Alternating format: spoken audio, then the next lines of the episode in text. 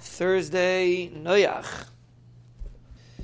Shir 373, Perek Tesvav, Pasuk Chafei. We are in the middle of the thick of the battle of Avshalom. No, not the battle, but David Melech is running away. And the Pasuk says.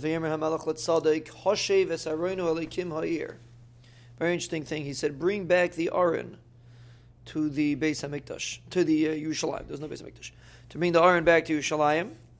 If I'm going to find favor in the Ribono Shel Olam's eyes, the Ribono Shel Olam will be mizaka me to see where he see his Naveo is his house.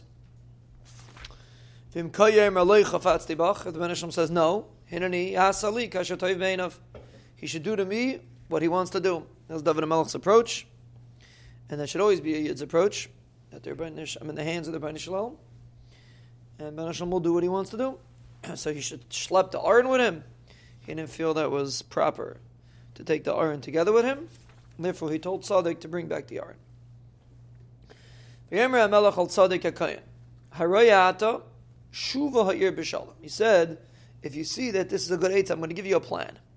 He said, go back to the city Bishalim, bincha, and shnei etchem.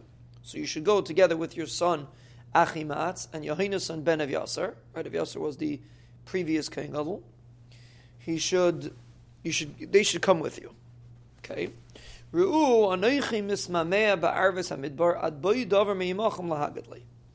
the plan was that these kids will, these young men will find out what's going on and they'll come and report to David what's happening. He's going to be in the midbar, and he's going to wait for them to report what's going on. So that was his plan.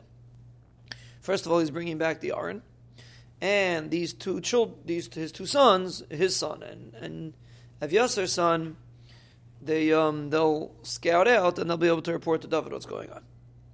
Vayoshev Tzadik Yushalayim, Yushalayim, and Avyasar brought back the Aron and they settled in Yerushalayim, and apparently their children came also, and that was the plan in place. David Melech was going to stay around in Arves Hamidbar until he gets a report from Achimatz and Yohanasan.